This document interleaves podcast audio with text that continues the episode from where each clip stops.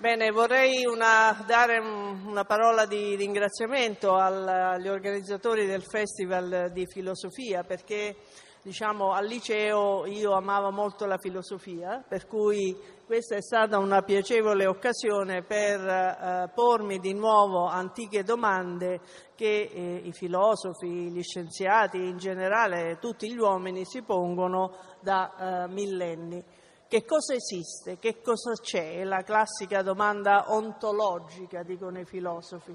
Che cos'è quello che c'è? La domanda metafisica e come conosciamo quello che c'è.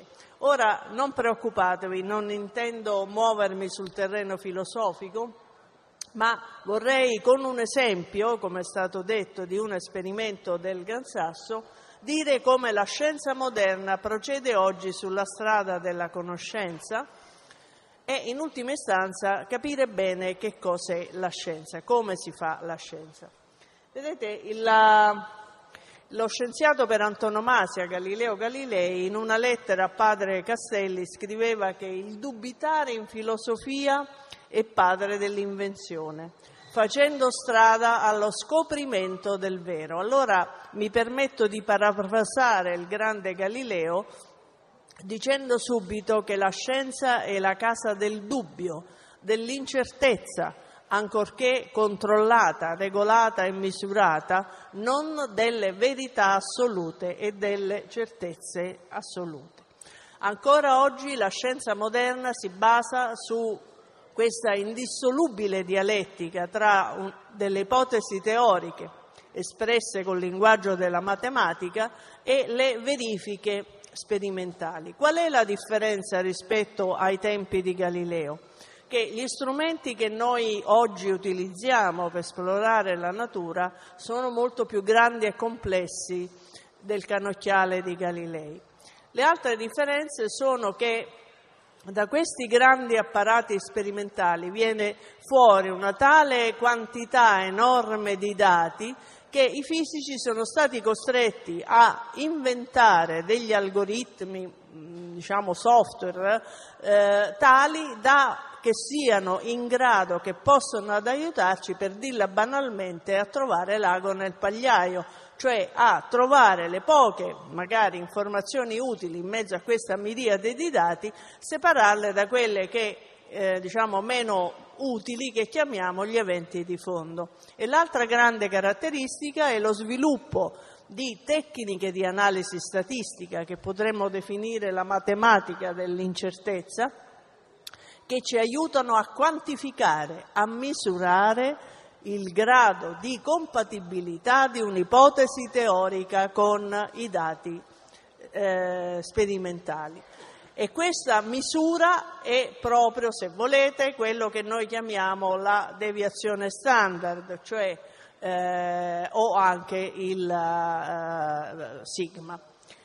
Bene, allora eh, eh L'esempio che oggi porterò, eh, come dicevo, è l'esperimento Opera. Eh, l'esperimento Opera si è recentemente concluso al laboratorio del Gran Sasso, che spero sappiate, laboratorio dell'INFN, che eh, è ancora oggi il più grande e il più importante dei laboratori sotterranei del mondo dedicati alla fisica astroparticellare.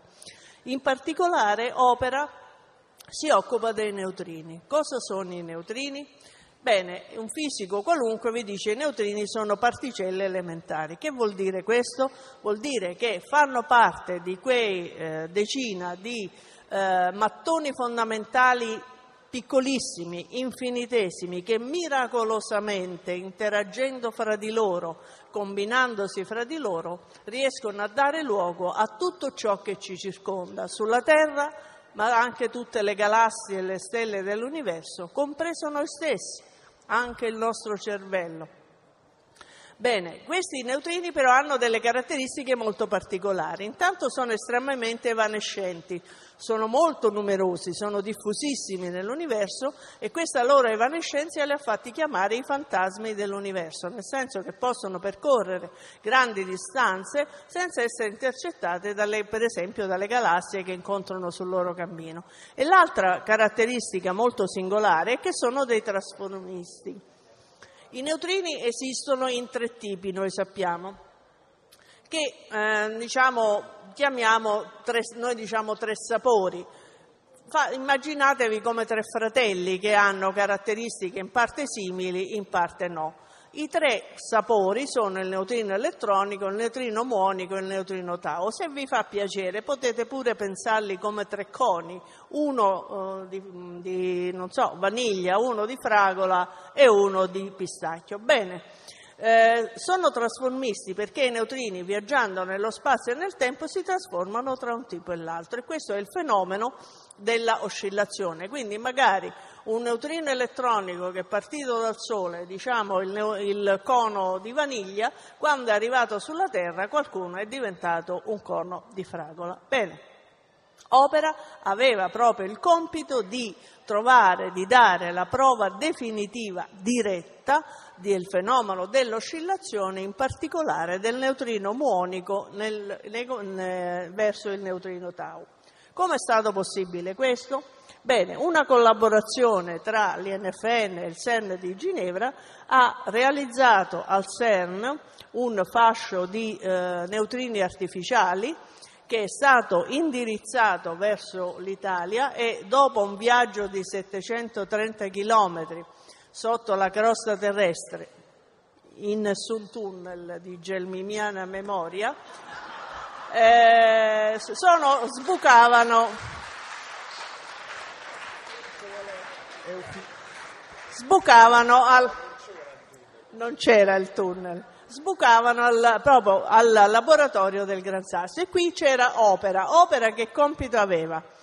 Saranno anche evanescenti i neutrini, ma Opera aveva il compito di intercettare, di fermare almeno una parte di questi neutrini, di farli parlare e quindi di identificarli, cioè di capire se erano ancora tutti come erano partiti, tutti del tipo muonico, dello stesso tipo, oppure se nel viaggio qualcuno si era trasformato in neutrino tau. Impresa facile a dirsi, tutt'altro che facile a farsi, perché Pensate che questi neutrini sono stati definiti la cosa più vicina al niente che esiste, perché non hanno carica elettrica, la massa ancora non si sa esattamente, ma è piccolissima, dimensioni piccolissime, evanescenti, cioè non interagiscono. Allora come faccio a intercettarli? Ci devo mettere un esperimento che pesa molto, in maniera che ci sia la probabilità che almeno qualcuno si fermi. Opera aveva 3.500 tonnellate. Poi devo anche farli individuare. Allora, come li individuo? Il neutrino, quando in caso di opera interagiva soprattutto con i, gli, i nuclei del, del, piombo, che era la materia principale pesante dell'esperimento, eh, sparisce dando luogo ad altre particelle. Ora, le caratteristiche, l'insieme delle particelle prodotte dai neutrini dei due sapori sono diverse e quindi io riesco a identificarli. Che cosa vuol dire identificarli? Usare quelli che noi chiamiamo i rivelatori, non i rilevatori come spesso si dice, ma i rivelatori. Cosa sono? Sono di vario tipo, gassoso, solido, sono varie sostanze. Il concetto fondamentale è quello che quando una particella carica attraversa un rivelatore, lungo il suo cammino lo stato del materiale di cui è fatto quel rivelatore viene eh, alterato. Tipicamente, per esempio, o si ionizza eh, oppure vengono fuori dei deboli lampi di luce che poi vengono registrati. Nel caso di opera, la caratteristica della eh, firma diciamo, del neutrino tau era che doveva produrre un'altra particella carica, eh, il tau, che ha la caratteristica di campare pochissimo, riesce a percorrere, riusciva a percorrere meno di un millimetro, quindi ci voleva una precisione micrometrica per vederla e per vedere in che cosa si trasformava. Questo è stato ottenuto con dei rivelatori che erano delle, eh, questa è una fotografia di, di Opera al Gran Sasso, che eh, sono praticamente delle versioni potenziate delle vecchie lastre fotografiche di quando ancora usavamo la fotografia analogica. Che cosa succede? Le particelle quando passavano in queste emulsioni sostanzialmente diciamo, alteravano la, le, le, le, i cristalli di bromuro d'argento e come la luce impressiona la lastra, così impressionavano uh, le emulsioni nucleari. La caratteristica delle emulsioni nucleari è che delle, consentono di misurare questo percorso con la precisione del millesimo di millimetro, che era quello che eh, che era proprio quello che eh, serviva. Bene, Opera eh, ha avuto successo.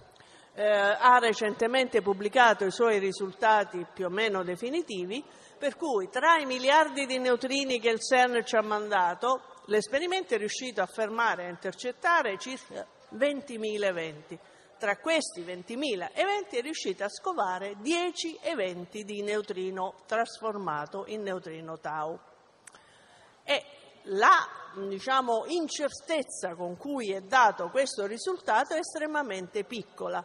Si dice con sei deviazioni standard. Che cosa vuol dire queste sei deviazioni standard? Vuol dire che la probabilità che quei dieci eventi non siano veramente neutrini tau, ma siano neutrini mu camuffati, diciamo, da neutrini tau. Ecco, vedete, questa è una fotografia, un divertissement di alcuni fisici che hanno fatto la fotografia dell'esperimento usando le emulsioni nucleari invece che le fotografie eh, digitali. Bene, questo è uno dei dieci eventi. Allora voi vedete che si vede un vertice, che è quello in cui il neutrino si ferma e, e, e interagisce, poi c'è il, il, breve percorso, circa un millimetro del tau, che poi a sua volta decade. Ora vi pregherei di mm, diciamo, fare, mm, nota, no, insomma, notare, vorrei farvi, eh, eh, cioè tutti questi osservabili che noi vediamo in un evento, che siano la lunghezza delle tracce, gli angoli oppure Usando altri rivelatori posso misurare la quantità di moto, la carica, vedere che particelle sono. Sono tutte misurate con un certo errore. L'errore in fisica ha un significato un po' diverso da quello volgare di sbaglio. Vuol dire che c'è una certa indeterminazione. L'errore è proprio la differenza tra eh, il valore che noi misuriamo è quello che avremmo potuto misurare se i nostri rivelatori avessero una precisione infinita. Per di più, questi rivelatori, magari in funzione dell'angolo o dell'energia, non hanno efficienza 100%, quindi esiste una probabilità non eh, piccolissima, ma diciamo mm, eh, non zero, che eh, un evento di neutrino mu si camuffi da eh, neutrino tau. Allora, come ho fatto a dire con sicurezza che ho trovato 10 neutrini tau? Si usano delle tecniche di analisi che sono tipiche dell'intelligenza artificiale ormai. Si chiamano analisi multivariata. Sostanzialmente tutto l'evento gli eventi di interazione di neutrino vengono analizzati da questi algoritmi che dopo una fase di autoapprendimento riescono a tirare fuori un numero che ci dice, mm, per esempio, se è 0 vuol dire che quell'evento è un neutrino muonico, se 1 è un, uh, un neutrino tauonico. La caratteristica è proprio che sono eh, diciamo, algoritmi di autoapprendimento, cioè vengono messi in apprendimento su eventi simulati, non veri ma ricostruiti al computer e man mano che si procede con l'analisi imparano. Queste tecniche si chiamano anche di machine learning o deep learning, sono usate non solo in fisica, ma sono usate anche eh, da, da Google, cioè dai motori di ricerca, da, la sicurezza informatica, dal mercato elettronico, cioè eh, sono tecniche che eh, o tirano fuori delle previsioni per cui diciamo, non, c'era una programmazione già in precedenza, oppure a scovare in mezzo a tanti dati delle, delle informazioni, delle eh, notizie che il cervello umano e la mente umana difficilmente avrebbe potuto fare con, um, con quella eh, efficienza.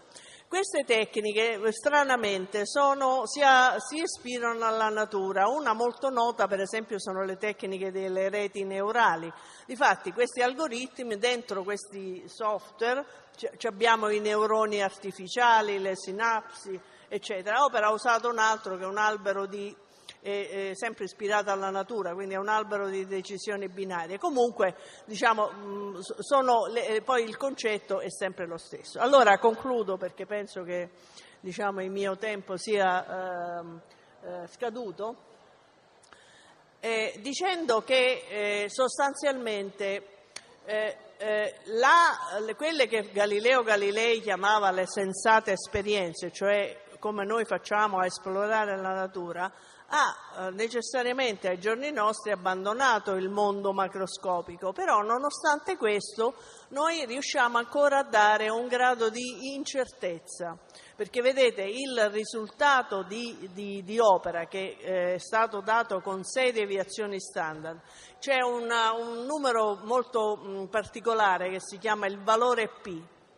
cioè qual è la probabilità che eh, la non scoperta, cioè nel caso di opera, che gli eventi, i 10 eventi di neutrino tau non siano eventi di neutrino tau ma di neutrino mu e quindi non ci sia stata l'oscillazione, la scoperta dell'oscillazione è minore di una parte su 50 miliardi. Quindi l'incertezza esiste, l'incertezza esiste ma è molto piccola.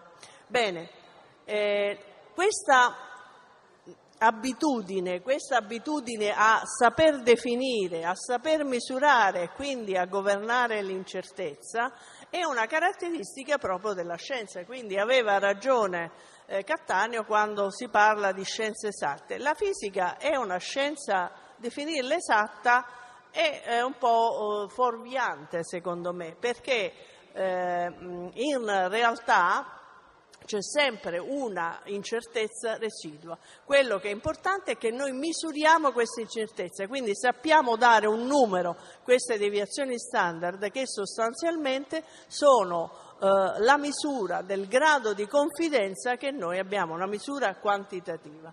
Bene, questa abitudine a definire, a misurare, a gestire l'incertezza, che è tipico della scienza, secondo me è un valore universale e quindi forse dovremmo chiederci se applicarlo maggiormente alla realtà sociale.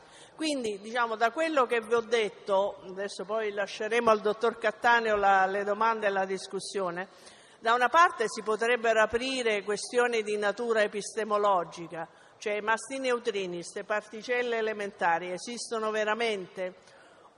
Oppure cioè la, la, la scienza è, è, lo svelamento di una realtà oggettiva oppure la sua rappresentazione. Dall'altra, invece, io credo che questa attitudine alla misura dell'incertezza, come io dico, sia un valore che possiamo forse applicare maggiormente alla società. Quindi qui si apre forse il capitolo del rapporto tra scienza e società. Vorrei concludere con quest'ultimo sasso nello stagno con una frase che ho trovato del filosofo John Searle che dice, la, eh, anche se io non sono un filosofo, però a me è piaciuta moltissimo, che dice che il problema fondamentale della filosofia contemporanea consiste nel tentativo di conciliare la nostra autorappresentazione come esseri coscienti con quella di sapere che noi stessi, il nostro cervello, in fondo è fatto di particelle elementari. Allora, volgarizzando un po' il pensiero di John Searle, io mi domando, ma quando e come è successo che le particelle elementari di cui il bosone di Higgs di cui parlerà il professor Zoccoli hanno assunto coscienza di sé? Grazie.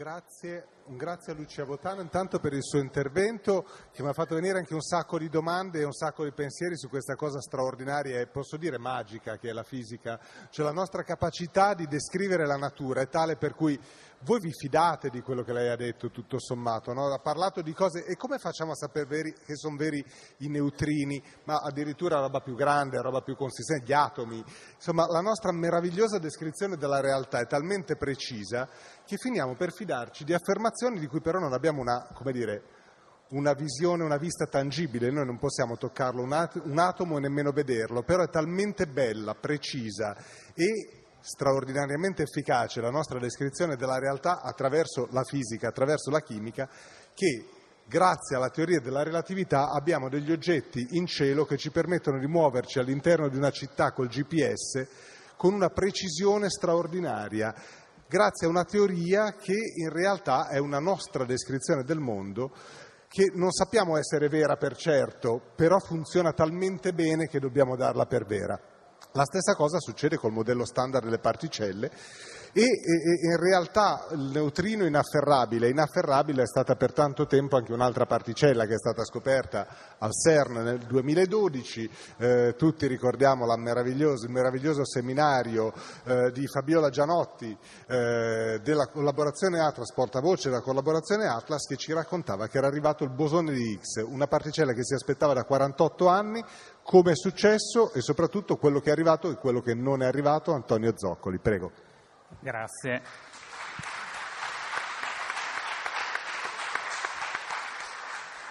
Buonasera a tutti, è un onore essere qua al Festival della Filosofia e grazie a chi organizza questa magnifica iniziativa. Allora, io eh, vorrei proseguire il discorso eh, che Lucia ha cominciato prima e vi vorrei raccontare una storia, anzi in realtà sono due storie, delle, nelle ricerche che abbiamo fatto al CERN di Ginevra. Che cos'è LHC? LHC è il Large Hadron Collider ed è il più grande acceleratore esistente al mondo. Sta a Ginevra, vedete dietro eh, questo eh, cerchio giallo che sta, è, la, è, un tunnel che sta 100 metri sottoterra ed è lungo 27 km, vedete il lago di Ginevra e dietro ancora il Monte Bianco. Bene, questa è l'attrezzatura scientifica, l'infrastruttura di ricerca più complicata che l'uomo abbia mai costruito, molto più complicata di un'astronave, molto più complicata di una centrale nucleare. È veramente un'impresa unica, tecnologica, unica al mondo, costruita dagli scienziati di tutto il mondo. Questo è un tubo lungo 27 km riempito di magneti, di campi elettrici, campi magnetici che permettono ai protoni di girare in questo tubo e di scontrarsi in quattro punti. In questi quattro punti ci sono quattro esperimenti e questi esperimenti funzionano come delle gigantesche macchine fotografiche. Ve ne ha fatta vedere un esempio Lucia prima, l'esperimento Opera è simile a questo, fotografava eventi diversi e quindi usa tecnologie diverse. Però alla fine quello che noi cerchiamo di fare è capire cosa succede quando questi protoni si scontrano alla velocità della luce. Perché facciamo tutte queste ricerche? Questa è la prima storia. La prima storia, come ci diceva prima il dottor Cattaneo, è volevamo scoprire il bosone di Higgs, volevamo vedere se esisteva il bosone di Higgs. Perché il bosone di Higgs? Perché il bosone di Higgs era la pietra mancante di una teoria, ed era la teoria del modello standard delle particelle, che prevede che ci siano sei quark, li vedete in alto a sinistra, che ci siano sei leptoni, tre neutrini di cui parlava prima Lucia, l'elettrone, il muone e il tau, che sono invece le particelle associate ai neutrini, e poi prevedeva che ci fosse una particella, diciamo la madre di tutte le altre, che era il bosone di Higgs. Che ruolo aveva? La teoria diceva è quella che ha detto, ha fornito, ha imposto la massa a tutte le altre particelle che vi ho fatto vedere, ai quark e agli elettroni e ai neutrini. Era fondamentale. E qua veniamo a un punto che eh, si discute in questo Festival della filosofia, cosa sarebbe successo se non avessimo trovato il bosone di Higgs. Ora, gli scienziati, la comunità scientifica era divisa in due parti. C'era chi diceva sarebbe stato un disastro e chi diceva non vedo l'ora che non lo troviamo perché vuol dire che la teoria non funziona e quindi ne dobbiamo fare un'altra. La, la, la scienza, la fisica della particella funziona esattamente in questo modo. Ed è la stessa cosa che è successa, se ci pensate, con la gravità di Newton. Noi prendiamo una teoria, la verifichiamo sperimentalmente, come ci ha insegnato Galileo, la verifichiamo in tanti modi diversi, con la gravitazione abbiamo previsto il moto dei pianeti, abbiamo scoperto pianeti che pensavamo che esistessero solamente grazie alle, agli effetti gravitazionali previsti da Newton e poi a un certo punto c'erano alcune cose che non venivano spiegate dalla teoria, è arrivato Einstein e ha eh, enunciato la teoria della relatività, che spiegava questi effetti. Ma non abbiamo buttato via la teoria vecchia, l'abbiamo inglobata in quella nuova. Questa è una differenza rispetto a quello che succede nella società. Quando cambia la società di solito si butta via tutto il vecchio e si parte da nuovo da zero. Nella scienza non funziona così.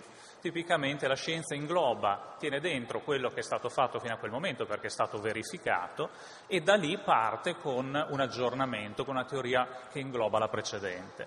La, cosa, la stessa cosa sarebbe stata per il bosone di Higgs se non l'avessimo trovato voleva dire che il modello standard non era così preciso come volevamo e quindi avremmo dovuto aggiornarlo, avremmo dovuto aggiungere qualcosa e qui sta l'inventiva degli scienziati.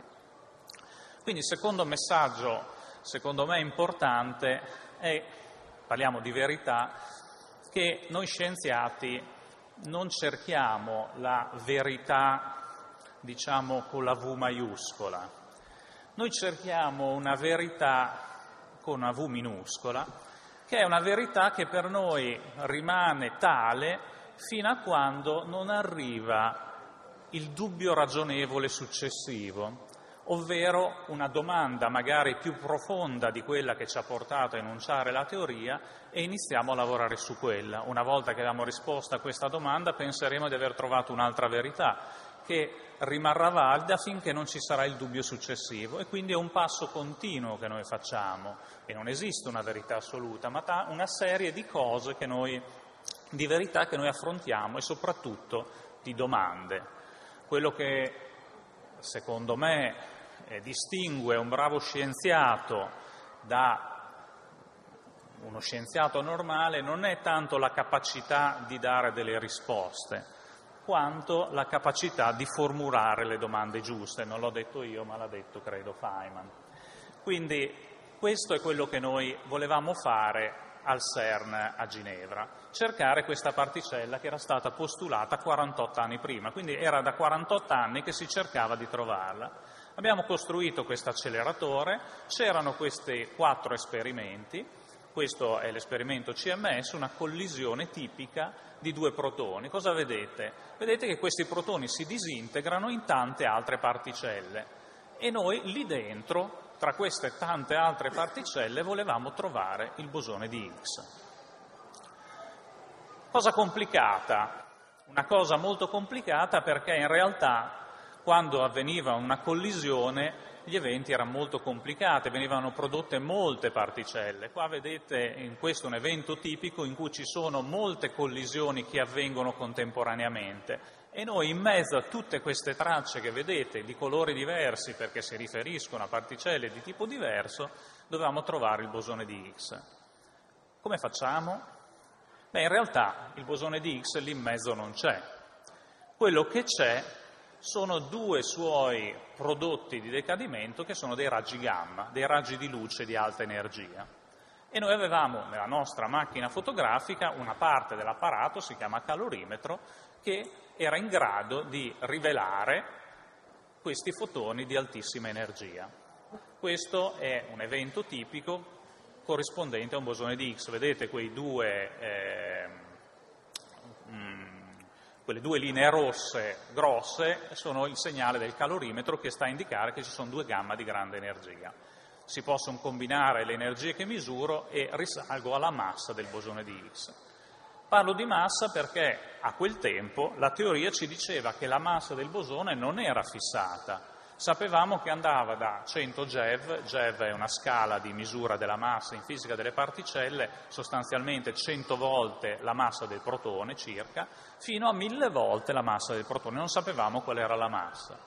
E quindi abbiamo iniziato a cercare. Abbiamo iniziato a prendere dati nel 2011 e abbiamo iniziato a combinare tutte le coppie di gamma che stanno in ogni evento. Quindi capite che c'erano molte coppie e lì solo una su miliardi corrispondeva al bosone di X. E quindi abbiamo fatto eh, abbiamo preso dati e abbiamo iniziato a analizzarli e qua vedete in funzione del tempo, questi sono i dati presi nel 2011, poi i dati presi nel 2012 quando è stata annunciata la scoperta e vedete che mano a mano che i dati aumentano in corrispondenza della linea rossa c'è un picchetto che emerge rispetto alla distribuzione normale. Quello poteva essere il bosone di X. La domanda è, era il bosone di X? Questa è la domanda che a giugno del 2012 ci ponevamo dentro la collaborazione ATAS. La stessa domanda si stavano ponendo nello stesso momento i nostri colleghi di CMS. Questo picco è il bosone di X o non lo è?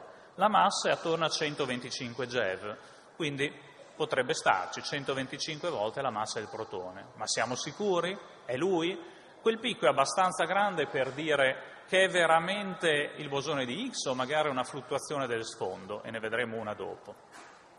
Questa è la domanda. Come abbiamo fatto a risolverlo? Beh, innanzitutto possiamo misurare quanti eventi ci sono a questo picco, misurare la probabilità che questo sia una fluttuazione o che sia un evento vero. Ma noi avevamo un'altra carta, il fatto che il bosone di X non decade solo in, in questo modo, ma decade ad esempio in quest'altro modo, in quattro leptoni, due, un elettrone, un positrone, un altro elettrone, un altro positrone, oppure due muoni e due antimuoni. E quindi potevamo cercarlo in un altro canale ed è quello che abbiamo fatto. Contemporaneamente lo stesso esperimento con una parte diversa è andato a cercarsi tutti i muoni a vedere se c'era lo stesso picco alla stessa massa. E questo di nuovo è quello che abbiamo visto col passare del tempo. Oddio, cosa è successo?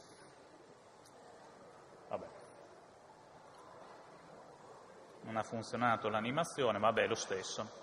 Allora, ecco qua che funziona.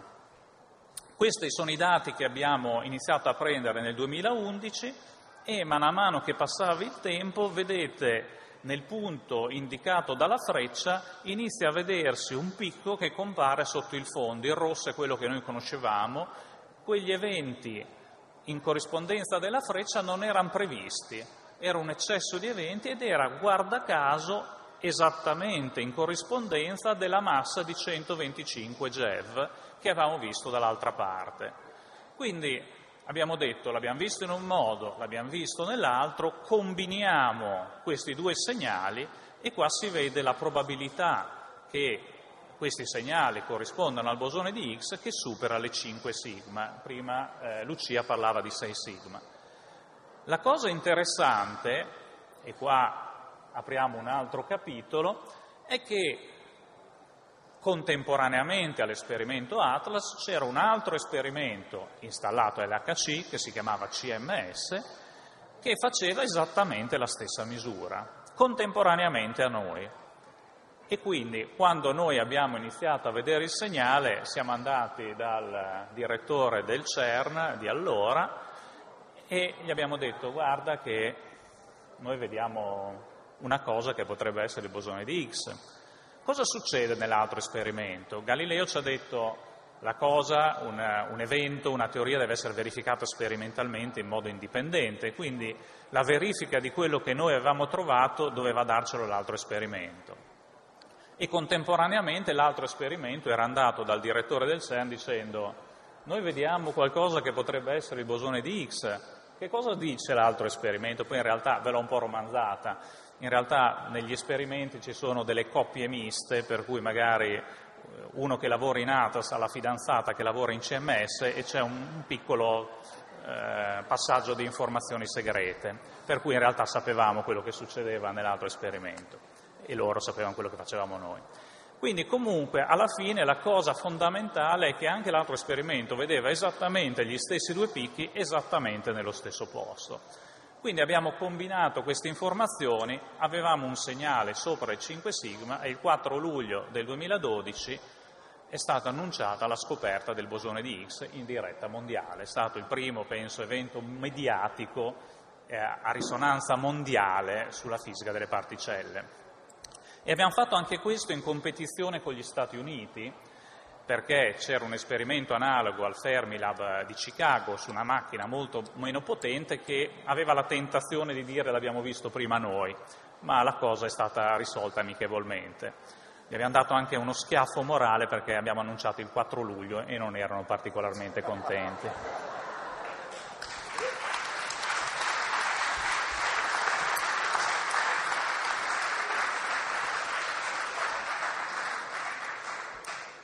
E, ehm, questa è una storia di successo, questa è una scoperta, è la scoperta. Era quello che cercavamo. Dopo 50 anni abbiamo scoperto il bosone di X, quindi la conclusione è il modello standard funziona. Non ho detto è vero, funziona. Poi magari scopriremo tra qualche anno che c'è qualcosa che non funziona ancora bene e dobbiamo correggerlo.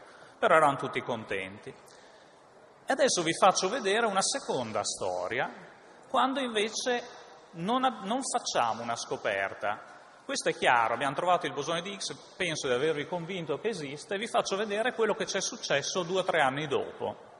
Due o tre anni dopo abbiamo preso dati, abbiamo ehm, studiato di nuovo lo spettro di massa invariante gamma-gamma, quello dove trovavamo il bosone di X, e in corrispondenza della freccia vedete che c'è un picchetto è del tutto simile a quello che avevamo visto per il bosone di Higgs.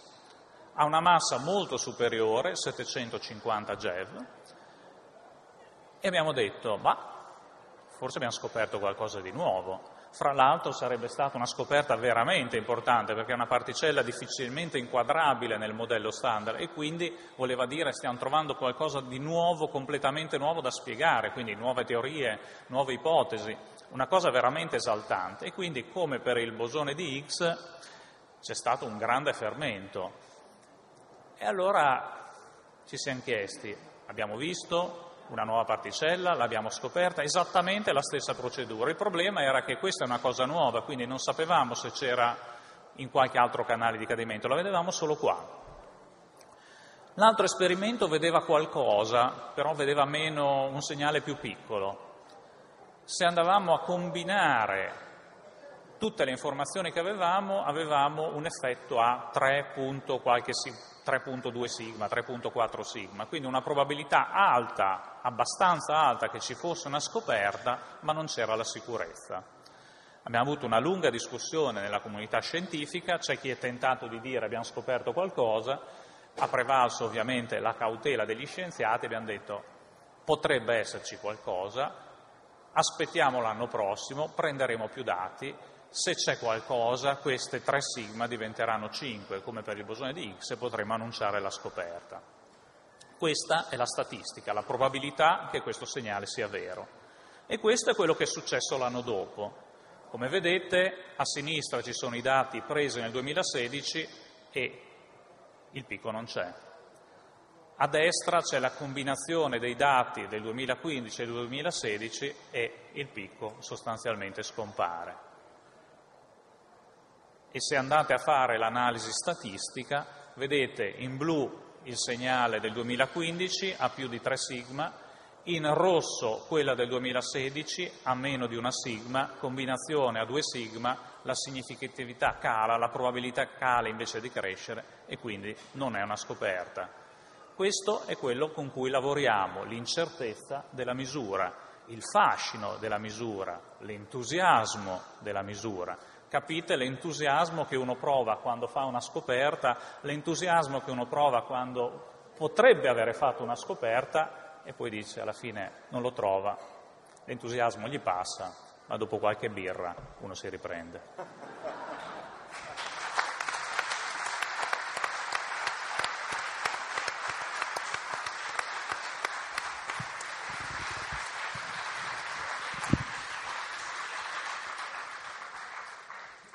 Grazie anche ad Antonio Zoccoli. Io devo dire che i, tu, i, vostri interventi mi hanno fatto venire in mente parecchi spunti. Intanto il primo è, è di natura goliardica. Fortuna che non c'erano vertici francesi al CERN eh, nel 2012, altrimenti avrebbero spinto tantissimo per farlo il 14 luglio, la, il seminario sul bosone di Higgs, invece così niente, c'è stato lo smacco agli americani ma va bene. No, una delle cose che mi hanno stimolato tantissimo nel discorso di Antonio Zoccoli è per esempio un'affermazione sul dubbio ragionevole. No? Quando, quando, c'è una teoria fisica che funziona, il modello standard funziona anche se lui non ha nominato, potrei dirlo alla Bersani, non ha nominato la mucca in salotto, perché il modello standard funziona benissimo ma non si parla con la teoria della relatività, con la teoria della gravità, per cui la fisica un teorica un problemino piuttosto grosso da risolvere ce l'ha. Eh, però la cosa fantastica è che, che, come diceva Carl Sagan, quando una teoria funziona in fisica e funziona perché ha una verifica sperimentale importante, eh, a un certo punto per fare affermazioni straordinarie, però, cioè per ribaltare quella teoria, bisogna portare prove straordinarie, ovvero sia nella scienza, nella fisica non si danno verità assolute, Lucia, ma le verità relative devono, per essere rovesciate, devono richiedere che cosa? Delle nuove... Delle nuove, delle nuove prove, delle nuove teorie. Fra l'altro, appunto, volevo citare che il fatto che già qualche scricchiolio il modello standard eh, già lo mostra, per esempio. Il, per esempio la, abbiamo, questo fenomeno delle oscillazioni dei neutrini di cui io parlavo dimostra che i neutrini hanno una massa. Il modello standard li prevedeva senza massa, quindi già questo ci fa pensare, ci, ci obbliga ad andare un pochino oltre. Per non parlare del fatto che in realtà abbiamo scoperto che eh, diciamo, il modello standard delle particelle elementari che appunto miracolosamente riesce a spiegare tutto quello da cui noi siamo circondati, compresi noi stessi, in realtà si può applicare solo, si applica solo al 5% dell'universo. Cioè il restante bilancio energetico dell'universo è fatto per un 25% eh, di una materia che non sappiamo, che le chiamiamo scura, sia perché non sappiamo di che cosa è fatta, sia perché non emette luce, e è una cosa ancora più misteriosa che è l'energia oscura, che allontana le, le, le galassie a velocità sempre crescente l'uno dall'altro. Però appunto volevo tornare proprio su questo concetto dell'incertezza, cioè questa è, è, una, è, una, cosa che secondo me è importante da, da, su cui mm, diciamo, da ragionarci un pochino. Cioè, come appunto anche Antonio diceva, la, la scienza non è alla ricerca di verità assolute. No, la sua affidabilità non si basa sull'eliminazione dell'incertezza, ma sul fatto di averla definita, misurata e quindi gestita. Ora però attenzione, perché non vorrei che da questo aveste l'impressione che allora bisogna dubitare di tutto, che tutte le affermazioni che vengono fatte hanno lo stesso valore, tutti i pareri hanno lo stesso valore, che non esistono dei criteri di veridicità. No, perché la scienza è il sapere più solido che l'uomo abbia mai inventato nella, della, nella sua storia. Cioè questa corrispondenza tra un'ipotesi teorica e le molteplici eh, prove sperimentali è la garanzia di un sapere universale, condiviso, intersoggettivo e quindi è perciò che la scienza è intrinsecamente democratica. In quel periodo straordinario che è stata quello che si chiama la rivoluzione scientifica del Seicento, che in realtà va da, da Copernico a Newton, l'uomo ha, non l'uomo, una comunità di pensatori, scienziati, filosofi, tra cui sicuramente Galileo e Newton emergono eh, di gran lunga, però è stata tutta una comunità, è in Europa, che ha inventato, io dico, un nuovo approccio epistemologico per esplorare la natura, che da allora è stato riconosciuto come l'unico in grado di dare un sapere condiviso di conoscere la natura, ancorché queste verità e questi diciamo, eh, risultati scientifici sono destinati ad essere superati nel tempo. Come diceva Antonio, la, la, diciamo, le, le, le leggi di Newton sono ancora valide. Per, se io voglio calcolare addirittura anche come lanciare un missile, posso anche ancora usare le leggi di Newton. Però poi c'erano altri fenomeni che Newton non mi, saputo, non mi sapeva spiegare e lì è intervenuta la relatività di, di, di, di Einstein. Quindi diciamo, è una verità che ha un certo grado di incertezza, ma l'importante è che questa incertezza noi la sappiamo misurare. Cioè sappiamo vedere il grado di compatibilità tra l'ipotesi teorica, diamo un numero, che cosa sono questi sigma? Sono proprio il numero che esprime il grado di compatibilità della teoria con il risultato sperimentale. Più grande è il numero di sigma, più piccola è l'incertezza. Ora io so che nelle vostre menti, se posso, vi state eh, diciamo, eh, domandando alcune cose. Guardiamo un attimo la società di oggi. Negli ultimi cento anni le grandi eh, scoperte scientifiche, non solo nella fisica, eccetera, secondo me hanno aumentato quello che è il gap conoscitivo tra gli scienziati e i mh, cittadini. E Wittgenstein diceva i limiti, mondo, i limiti, della mia lingua sono i limiti del mio mondo, quindi questo gap conoscitivo è un, è un gap anche linguistico. E io so che, diciamo, eh, questo che cosa vuol dire? Vuol dire che sostanzialmente molt- la maggior parte dei cittadini ha finito per essere esclusa da tutta una serie di decisioni su strategie o sull'uso di implicazione di alcuni campi scientifici. So che si può andare ovviamente sul web, su, su Wikipedia e, e, e, così di seguito e assumere tutte le informazioni che vogliamo, però attenzione perché spesso la facilità di accesso all'informazione si accompagna a superficialità. Qual è il risultato di tutto questo? È che noi abbiamo, pensiamo di, di sapere, di poter accedere a qualunque informazione, anche scientifica, pensiamo di avere capito e così non è. E questo fa sì che noi pensiamo che il nostro parere sia rilevante anche quando non lo è, o addirittura che la veridicità di un'affermazione dipenda da quanti like abbiamo eh, ottenuto sui, sui, sui social.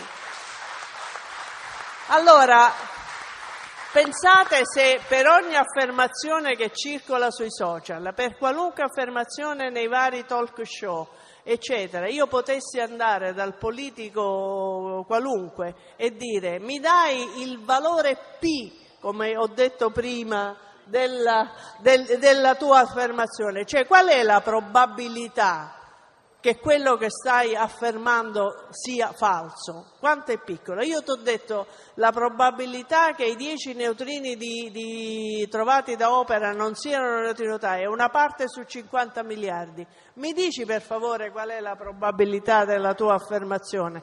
Ecco perché, diciamo, alcuni valori della scienza andrebbero resi più pervasivi, io dico, all'interno della realtà sociale, ma questo è un discorso lungo.